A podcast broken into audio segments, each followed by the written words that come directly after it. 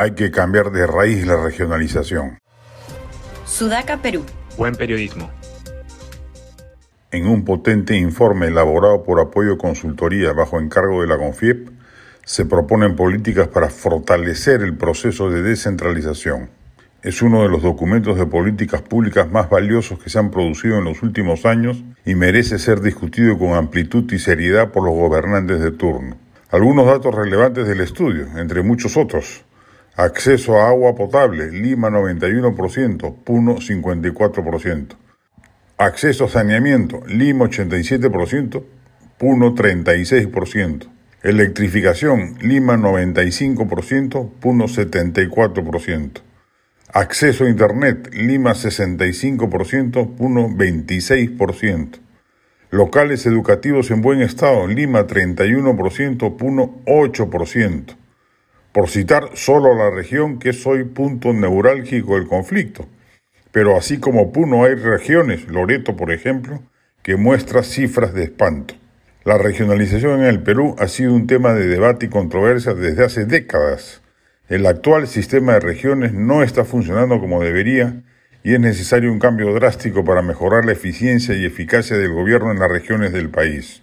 La regionalización en el Perú debe cambiar porque el sistema actual ha demostrado ser ineficiente e incapaz de resolver los problemas de las regiones más pobres y desatendidas del país. La creación de regiones en el Perú se llevó a cabo con la esperanza de que esto conduciría a un desarrollo más equitativo y justo en todo el país, pero esto no ha sucedido. En lugar de eso, las regiones más ricas se han beneficiado en detrimento de las más pobres, creando una brecha de desarrollo cada vez más grande. El problema es que la regionalización en el Perú no se ha llevado a cabo de manera adecuada.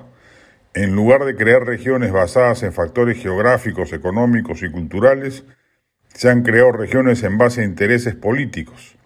Esto ha llevado a la creación de regiones artificiales sobre lo que eran los antiguos departamentos, que no tienen una base económica sólida, lo que hace difícil que estas regiones se desarrollen y prosperen.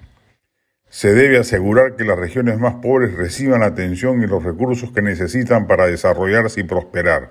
Esto significa que se deben invertir más recursos en estas regiones y que se debe establecer un sistema que garantice que los recursos se utilicen de manera efectiva y eficiente, poniendo en cuarentena la terrible corrupción que asola los gobiernos regionales y locales. En resumen, la regionalización en el Perú debe cambiar porque el sistema actual ha demostrado ser ineficiente e incapaz de resolver los problemas. Para lograr un desarrollo más equitativo y justo en todo el país, que evite los problemas recurrentes de gobernabilidad que apreciamos, es necesario que las regiones más pobres reciban la atención y los recursos que necesitan para prosperar. Este podcast llegó gracias a AFE, operador logístico líder en el mercado peruano que brinda servicios de almacenaje, transporte de carga, courier y cómics. Los puedes ubicar en www.afe.pe.